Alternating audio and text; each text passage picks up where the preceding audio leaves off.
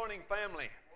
Great to see everyone. If you are a guest today, thanks for being here and being a part of our assembly. It is wonderful to have you with us. Now, if you are from our area and you are a guest today, thank you so much for stopping in. Want you to know that we want you to be here anytime you have the chance. And if you're from somewhere else and you're passing through and you stopped in today, thanks for being here. We're glad that you're here and want you to know that you are welcome uh, in our assemblies anytime. And make sure you, next time you come through, you make sure you stop and see us. Uh, it is great to be with family. Great to be with people whom I love and who love me, and uh, we lean on one another and we try to make it through uh, whatever we uh, whatever happens. We know that um, with God's help and with, with each other's, that we'll be all right. Uh, our Lord is coming back. Amen. Our Lord is coming back. This is not the end of it. As a matter of fact, this life that we're living is basically just a drop in the bucket, a beginning to what our Lord has in store for us when this life is over. And we look forward to the day that He comes back. This morning, I'm going to be talking about love is and love does. Now, the interesting thing about that is that uh, you might know that there's songs by those titles, Love Is and Love Does. There are books by those titles, Love Is and Love Does. So I wondered today if you might be asking the question, well, tell me about it. Tell me about what love is and what love does. Well, it's interesting that in our Bible there is a definition. There is something that we can read that will explain what love is and what love does. As a matter of fact, it came from the first, it came, it, you can find it in the same verse, and that's this John chapter 3, verses 16 through 18. Here's the answer to your question. This is how we know what love is. Okay, so here's going to be the answer to your definition. So we put a little dots there and we say, put it in quotes. This is how we know what love is. You can write this down. Here it is, all right? Jesus Christ laid down his life for us. If you want to know what love is, that's it. Jesus Christ laid down his life for us. As a matter of fact, that's not the only place he says things like that, is it? Right. He says, if you want to know what love is, all right, you look at what, first of all, if you want to know love is, God is love, right? All right. As a matter of fact, if you remember Jesus' words, he says that greater love has no man than this, that he would lay down his life for his friends. So, Jesus says, all right, Jesus Christ laid down his life for us. And there's more to it. We ought to lay down our lives for our brothers and sisters. Matter of fact, if anybody has material possession and he sees a brother and sister, but he has no pity on them, how can the love of God, true love, real love, how can it be in that person? Right? If they don't have pity on the brothers and sisters. Dear children, let us not love with words and speech. Now, I don't think he says don't love with words and speech. I mean, you can use that, but his, but his point is don't just try to love with words and speech because that's not, that's not really where it is. Where it is is but with actions and in truth. Your love should be something, you can say it, I guess, and that's fine. But if you don't show it, and that's what Jesus did, if you don't show it, then is it truly love in the first place? If you don't have pity on your brother and sister, if you don't have, if you don't lay down your life, in other words, you can you can see what love is and what it does. So first of all, I noticed that what love is, Jesus explained, is that Jesus laid down His life for us, and we ought to lay down our lives for our brothers and sisters. I'm so thankful that our Lord has explained to us what love is supposed to be. And as Jesus says, there's no greater love than this, that a man would lay down his life for his friends. It reminded me, as we did a couple of, uh, a couple of days ago, uh, Veterans Day, and those that have laid down their life were really willing to risk their lives for me and for my freedom. And I hope today that you are so thankful for those who are willing to give up their lives for your freedoms to have the things you greater love had no man than this that he would lay down his life for his friends. And i have i have family members and you might too that did that. Gave up their life for their people. And i'm so appreciative that they did that. Matter of fact i was thinking this week as we uh, elected uh, a new president i got to think you know i live in a country where we are free to vote for who we want to.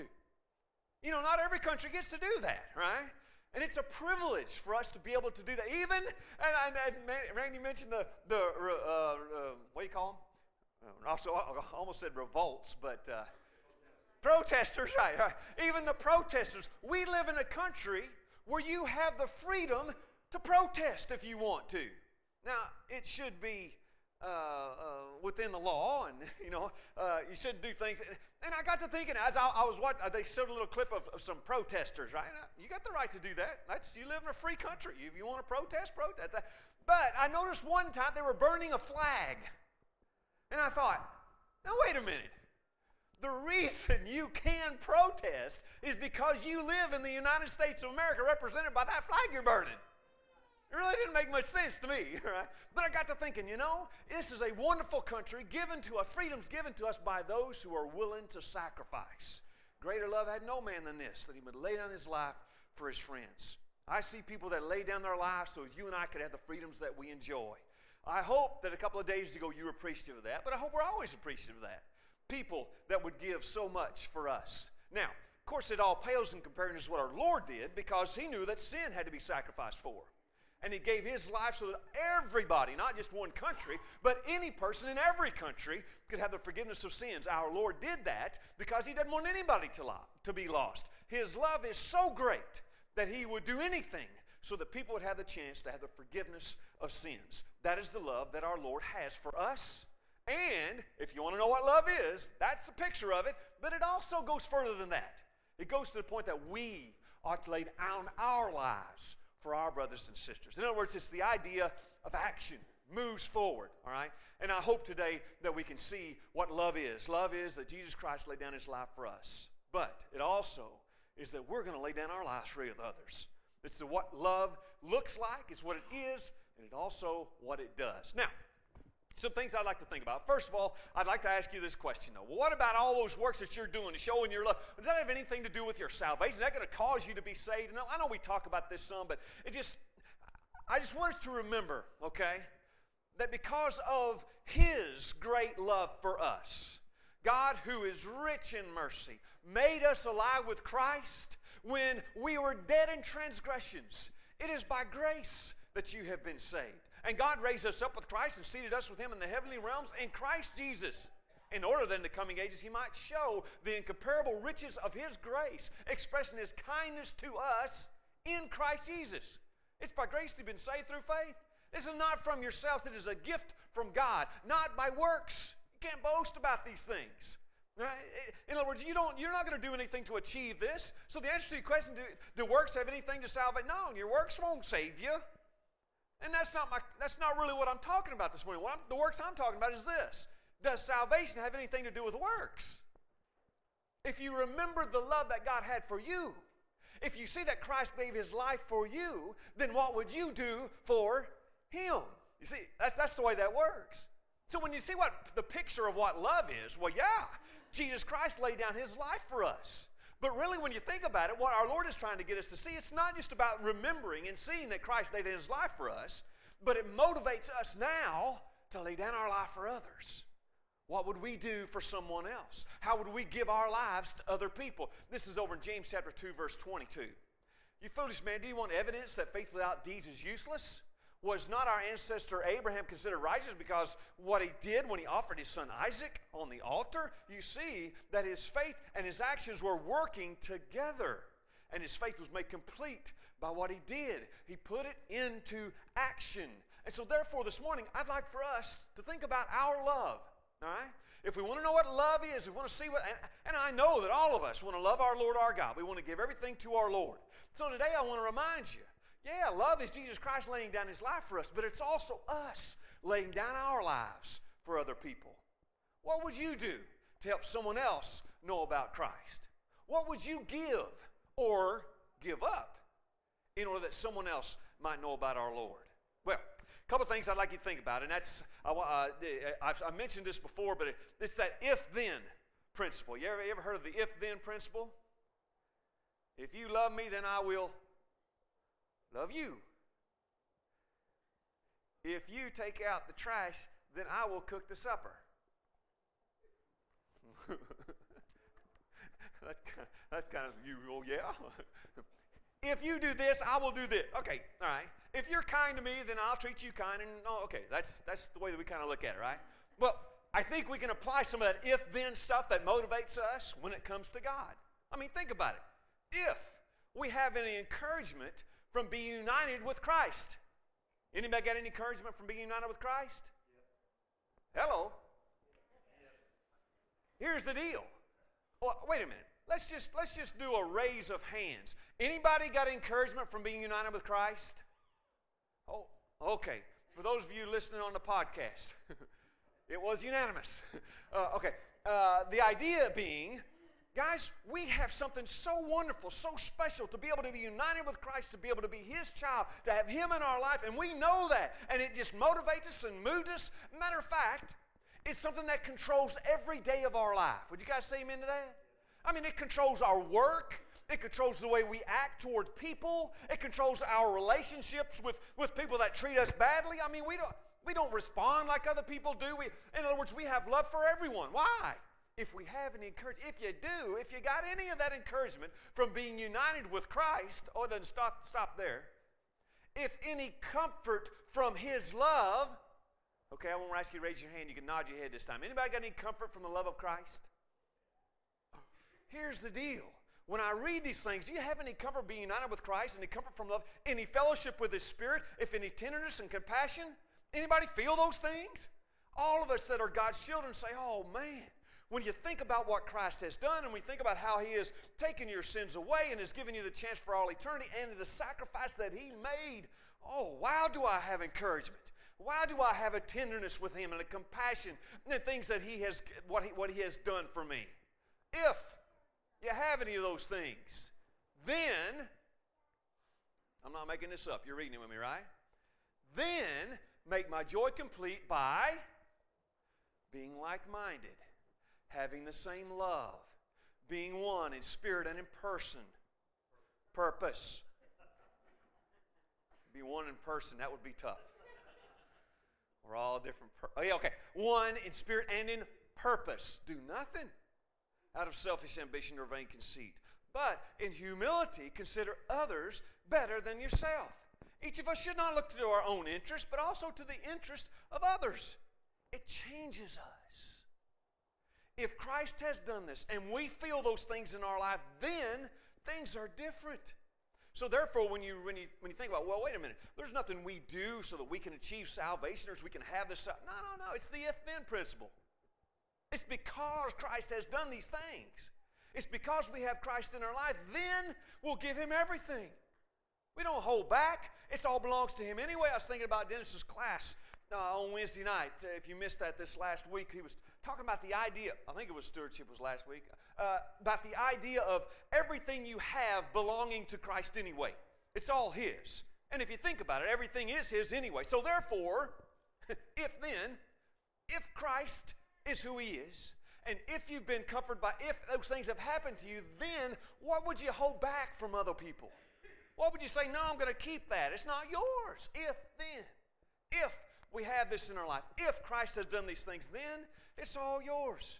We use it for our Lord. No matter what it is, our, our, our strength, our time, stuff that we have, whatever it is, it all goes to serving other people if Christ has done that in your life. Now, I realize that's a big if. Because for some, they choose, no, I'm going to reject Christ. I'm going to keep him out of my life. I'm not going to let him be in my life. So, therefore, maybe you don't feel any comfort from his love. You don't feel united with Christ. And if that's the case, then I could talk about anything and all kinds of stuff that you might do for other people, but you won't do them. Matter of fact, you won't even want to do them because the first has to happen first. If you're united with Christ, if you have comfort from His love, if you feel that compassion, then that'll happen. It's the if then thing. Well, if Christ has forgiven us, if that has happened, then we strive for unity. Then these are things that you just read. We aren't selfish and we serve other people. If, then. Now, think about it for a minute. When we talk about that, we're striving for unity. We want to be together. I thought about this verse over in John chapter 17. Do you realize that that's what our Lord wants? Praise that we could have. My prayer. Who's saying this, by the way? Come on now. Look it up if you don't know. All right, John chapter 17. Who say Our Lord is saying this. Jesus Christ Himself says, My prayer is not for them alone. I pray also for those who will believe in me through their message, that all of them may be one. Do you think our Lord wants His people to be one? Hello. What's wrong? We need to turn the air on. I got we get that heat on. Everybody says, "Oh, I love it. Feels so good." Look at a long sleeve shirt. You lean back. I understand. I understand. Got you. Got you. All right. what I notice is what our Lord cares about is that his people are not divided. They are not, they don't have division. They stand as one. They are true to his word and to him, and therefore they will be one in everything that they're thinking and doing. Now, I don't mean by that that it is conformity. That everybody has to look the same. Everybody has to have the same kind of ideas, the same kind of characteristics, same kind of personality. That's not what I'm talking about. I'm talking about we are one in Christ. We believe in Him. We've given Him our life. They're our brothers and sisters, and together we are standing for what our Lord says. Unity. Unity among His people. That's what He prays for. Father, and this is how He, how he describes that unity. Father, just as you are in me and I am in you, may also may they also be one in us, so that the world may believe that you sent me. You want the world to believe that Jesus Christ came from our God in heaven? Oh, wouldn't that be nice if we get everybody to believe that? Here's one of the ways you can do it, all right? By being unified. As our Father and His Son are, so therefore we are to be one with Him and one with one another so that we can show this. It happens. You, people see it and they want to see it. I hope that they want us. I have given them the glory that you gave me, talking about those people that are fallen, that they may be one as we are one. I and them, you and me, may they be brought to complete unity to let the world know that you sent me and have loved them even as you have loved me. The love of our God is powerful and it motivates us to unity. But it also motivates us not to think about ourselves. One of the things that happens when you become a child of God is your human nature changes. You guys agree with that? Now, it might not happen immediately, but hopefully through our study of our Lord and to see what God says in His Word, the way He asks us to act or the attitudes to have, what we discover is that it's not about us any longer. It is about Him, it is about others. So therefore, we change from the normal human way, which would be it's all about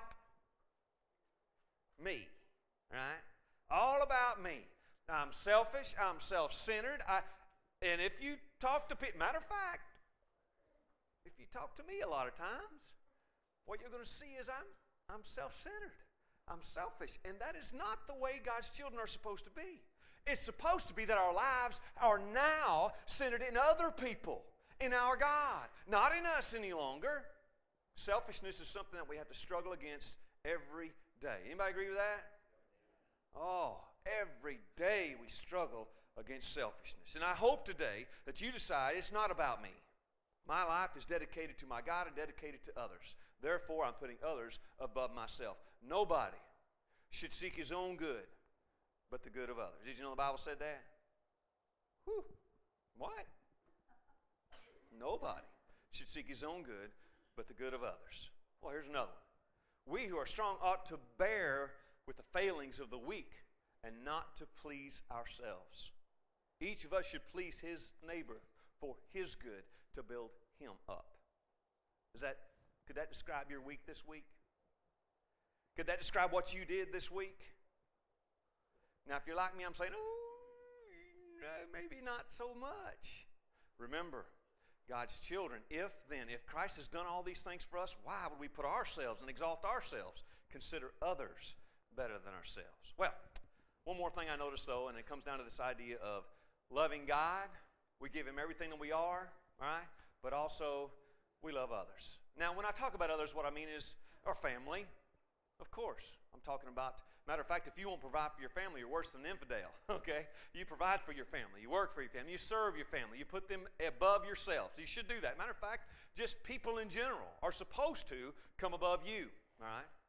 And when I think about that, I'm not saying that, uh, uh, well, I, I, should just do whatever other people say I ought to do. And I'm not talking about doing what other people say you ought to do. I'm talking about you concern, your concern is for them above your concern for yourself. You want them to know about Christ. You want them to have Christ in their life.